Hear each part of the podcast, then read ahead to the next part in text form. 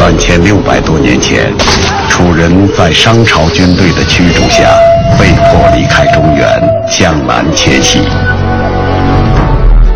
几百年间，楚人在黑暗中苦苦等待着重回中原怀抱的机会。推翻了商王朝后，他们终于拥有了自己的国家。然而，周昭王率军南下攻楚，楚人回归中原的满腔热情被周王朝的傲慢和冷漠浇灭。楚国国君熊渠以封子为王的惊人之举，发出一个石破天惊的信号：楚国要使天下刮目相看了。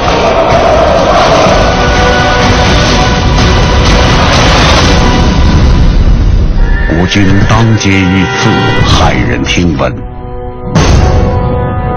手握利剑，吴起大刀阔斧挑战贵族权威。疾风暴雨般的改革效果显现。然而，楚悼王病逝，贵族射杀吴起，变法戛然而止。秦国崛起，虎狼时代到来，内忧外患中，屈原开始他的改革事业。历史将会如何抉择？楚国最后这一次机会，楚人又会如何把握？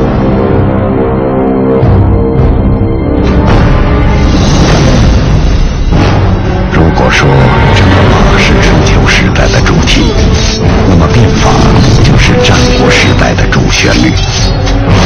进入战国之后，各国争先恐后、大刀阔斧地改革自己的内政外交。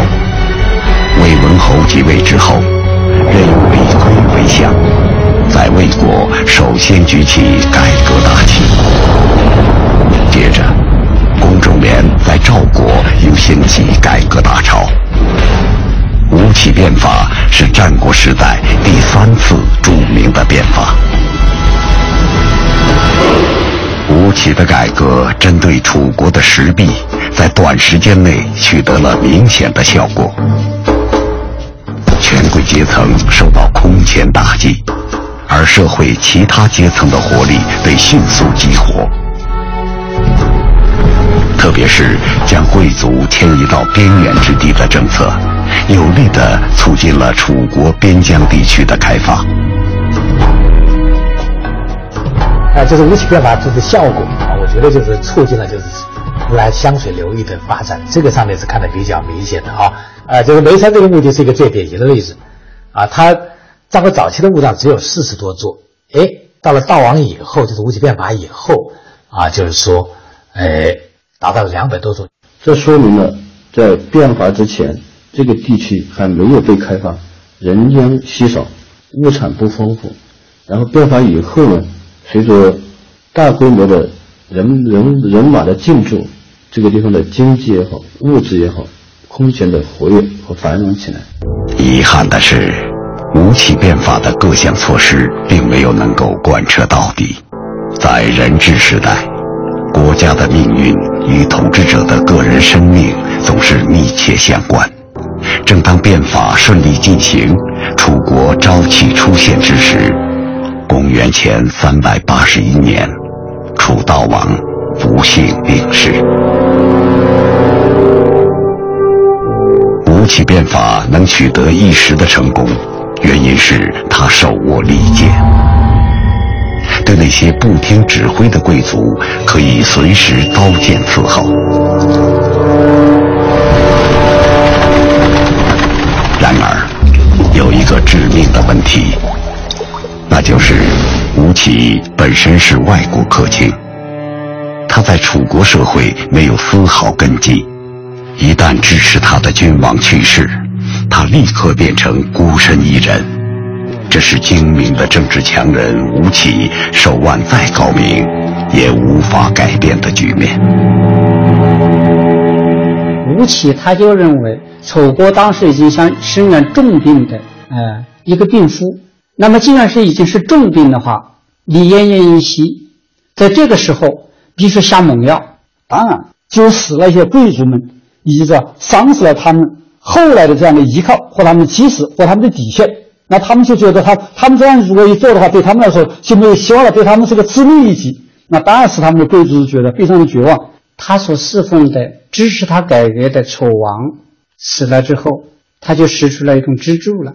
那这时候朝廷的那些本来那些他筹动了几乎所有贵族的利益，就群起而攻之，他成了众矢之的。从南平百越的战场赶到楚悼王的葬礼，吴起泪流满面，失声痛哭。他意识到，失去了楚王的保护，此次进攻凶多吉少。但是想到魏晋的变法事业，吴起决定回到楚宫这个权力中心。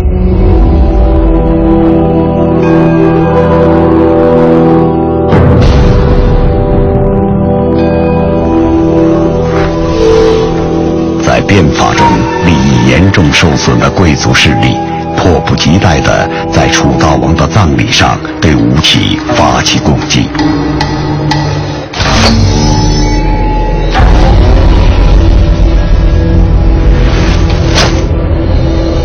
望之中的吴起扑向了楚悼王的尸体，这一举动没有挽救他的性命。乱箭如同飞蝗一样射向吴起和楚悼王的遗体。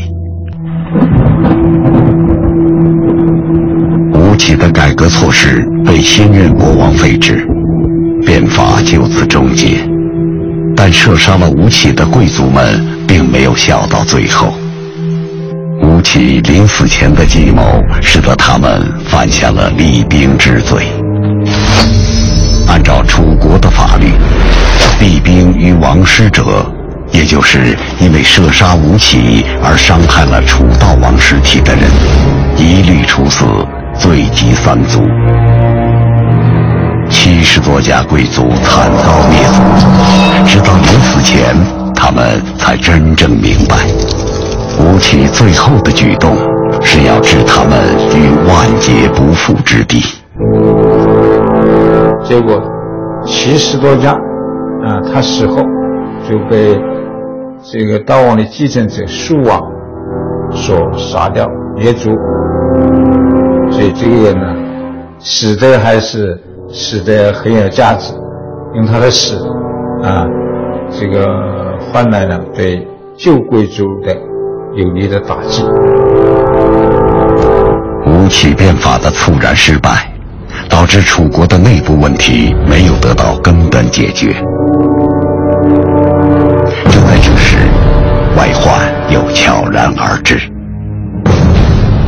这一次危机来源于立足西北的秦国。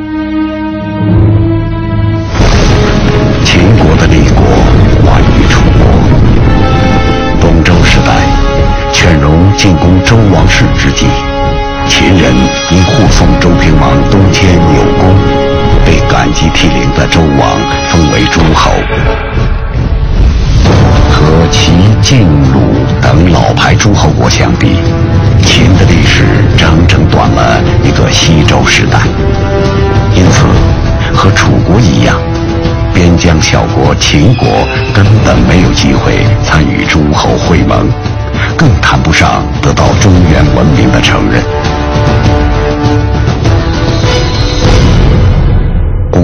前三百五十六年，商鞅在秦国都城的城门前立了一根三丈高的木柱，创造了一个“喜木立信”的成语，由此拉开了秦国的改革大幕。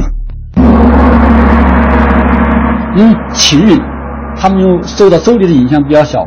吴叔父比较小，所以他的这个政治体制的改革，在这个商鞅变法之下比较彻底。吴起变法，它在很大的程度上，它偏重是在政治和经济制度改革，尤其是经济制度。他认为你把那些大臣的经济基础削弱了，他肯定会就范，会听你的。他的奖励军功没有像商鞅那样强有力度，是他直接刺激了那些能勇善战的将领甚至士兵。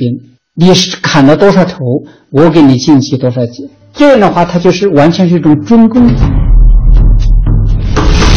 商鞅变法与吴起变法的一成一败，从表面上看，是因为吴起变法遇到了楚悼王的猝死，而商鞅则得到了秦孝公更长久的支持。实际上，这截然不同的结局根源于秦国和楚国这两片气质不同的土地。楚国大地的水气氤氲不同，秦国土地常年缺乏水的滋润，五谷难生。在这片贫瘠的土地上成长起来的秦人，对于是否投向中原文明一直心怀犹豫。那么有一次呢，西戎的一个使者叫游鱼，啊，拜访了秦穆公。这个由于他本来是晋人之后，后来呢，他们家投奔西戎，受到重用，所以这个人他非常熟悉中原文化和游牧文化的区别。秦穆公迷惑不解地向他发问说：“中原国家有诗书礼乐，现在呢还乱成了一锅粥，你们西戎没什么文化，治理起来是不是更难呢？”由于一听呢，呵呵一笑，由于说：“在我看来呀，诗书礼乐正是。”中原国家混乱的原因，为什么呢？因为中原文化过于精致，而且呢，容易造成社会上的两极分化。但是草原民族贫富差距不大，人们呢都天真质朴，没有那么多精巧的心思，以绝对的服从为天职，所以呢，上下一心，团结一致。这句话呢，说的秦穆公是如梦方醒。从此之后。秦国的立国战略发生根本性变化，他不再致力于向中原发展，而是向戎狄学习，大力吸收戎狄文化。西北少数民族的强兵良马，成为秦国军队的有生力量。与西戎的融合，给秦人的躯体注入更多粗犷和野蛮，塑造了秦人狼一样的性格。秦国的民族性与法家文化一拍即合，诞生于半草原半农业区域的法家文化，具有其他中原文化所没有的残酷精准的特点。法家学派认为，在人欲横流的时代，理智的力量已经不可依靠。从人性本恶的认识基础出发，他们建议统治者以严刑峻法统治民众，以达到富国强兵的目的。因此，法家改革者所制定的法律都异常严苛残酷。事实上，吴起的性格最典型的代表了法家文化对人的塑造。法家呢，实际上他所倡导的就是所谓的法治啊，以及这种建立这种集权的君主专制的啊这种国家体制啊，呃，实际上是顺应了战国时期的这个历史发展的潮流。他的积极的方面，一个就是呃主张革新、主张进取，呃，另外一个方面就是比较讲究实际。但是呢，法家也有它的这个明显的一个弊端啊，就是说它。是一个比较生硬的啊，比较，呃，缺乏弹性的啊，这样的一种意识形态啊，呃，可以说，呃，跟儒家跟道家相比，它比较缺乏对人本身的一种尊重和关怀啊，它完全是以一种工具理性来看待人。呃，法家可能会在短期之内啊，可以富国强兵啊，但是对整个社会的长治久安和文化的发展啊，最终还是也这个很不利。吴起变法在楚国的失败，从另一侧面说明了楚国文化的气质与功利主义反差极大。楚文化的特点是开放性、兼容性和创造性。和秦国不同，楚国从立国之初，对少数民族就并非只有压服和杀戮，更多的是采取怀柔政策。扩张过程中，王道与霸道兼用，武力与怀柔并重。虽然兼并了许多国家，但是对一些小国是存而不灭，使之长期成为自己的属国。即是对于被灭之国，楚人的惯例是迁其宫室，存其宗庙，献其疆土，抚其臣民，用其贤能。大冶通陆山，在春秋战国多年开采中，并没有发现矿难及虐待矿工现象。楚国在战争中从未有过像秦军那样，动辄斩首几万。楚国热衷扩张，却并不致力于掠人为奴。他们明智地尊重各地的文化传统和习俗，表现出强烈的人道精神。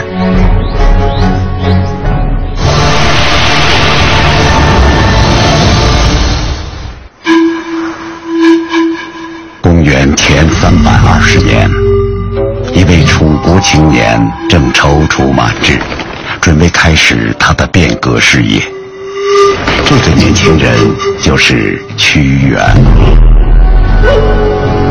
屈原是楚武王熊通之子屈瑕的后代，因为天资聪颖，擅长修辞文学与外交，屈原得到了楚怀王的重用。多次出使他国的经历，使屈原对于国际形势有着深刻的了解。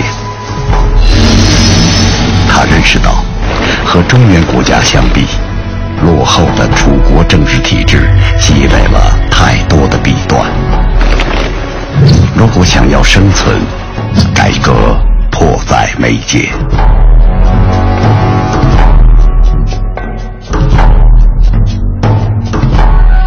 在吴起变法之后，贵族势力呢，曾经一次被族灭七十多家嘛，受到严重打击。但是到了楚怀王时代啊，封君的势力又一次恶性膨胀。这个时候的楚国权贵热衷于谋私利，国家大事根本不放在心上，所以楚国在国际上啊，经常战争受挫，在国际外交舞台上也经常是一筹莫展。受到楚怀王的重用之后。屈原开始进行法治创新，希望能在楚国掀起继吴起之后新一波的改革大潮。这次变法可以说是楚国的最后一次机会。当时的形势是天下强国非秦必楚，非楚必秦。统一天下的最有希望的是两个国家，要么秦国，要么楚国。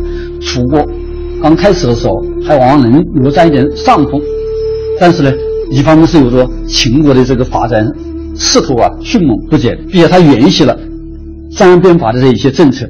那另外一方面呢，就是楚人他丢掉了吴起变法的这些成果，然后呢，在这个士族士官的这样一个道路上，也就是说贵族政治体上面越走越远，他们不求。那革新变异，那这样就和秦人相比呢，实际上是一进一退。在楚怀王的支持下，屈原开始了自己的改革计划。他的改革从人才选拔机制入手。战国时代，各国都在争相延揽人才，然而在楚国，大权牢牢掌握在王族手中。导致了楚国很少能真正重用外戚。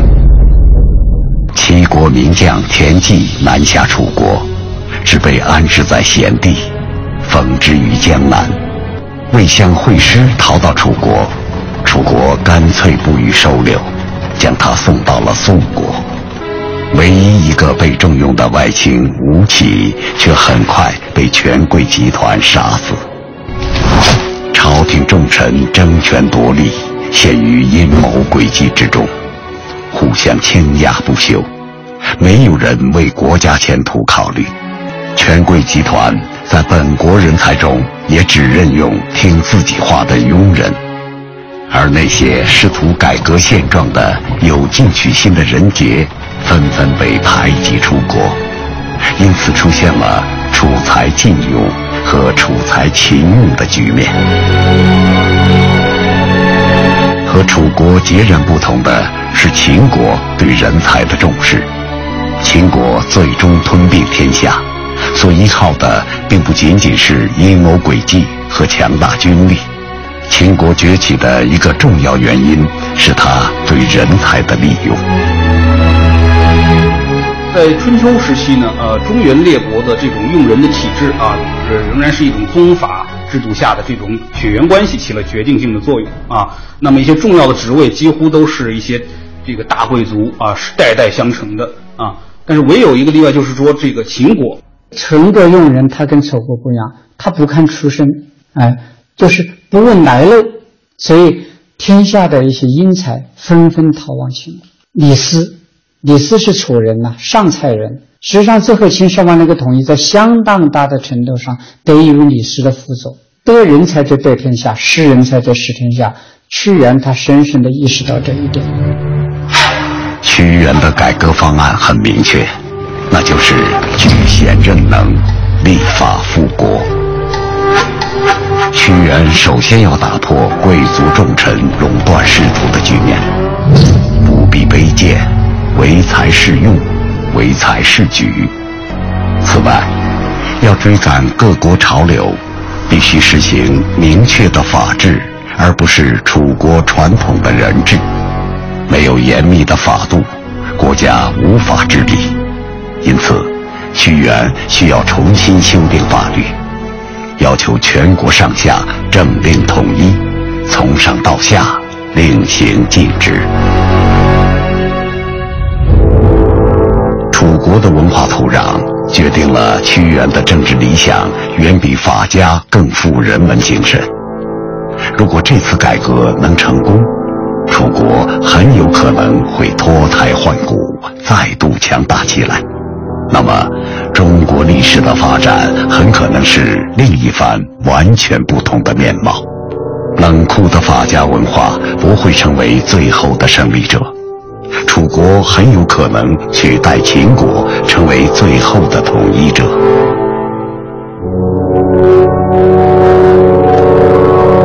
如果楚国统一中国，中国社会也许就不会出现焚书坑儒这样的文化大毁灭，也不会有图形遍地、民不聊生的秦朝暴政。中国人的文化性格避免受到重大摧残。楚文化的宽容、人道和创造力，成为中国文化的主流基因。其后，中国的历史也许会有所不同。历史将会如何抉择？楚国的最后一次机会，楚人又该如何把握？这个辉煌古国的历史将会书写出什么样的结局？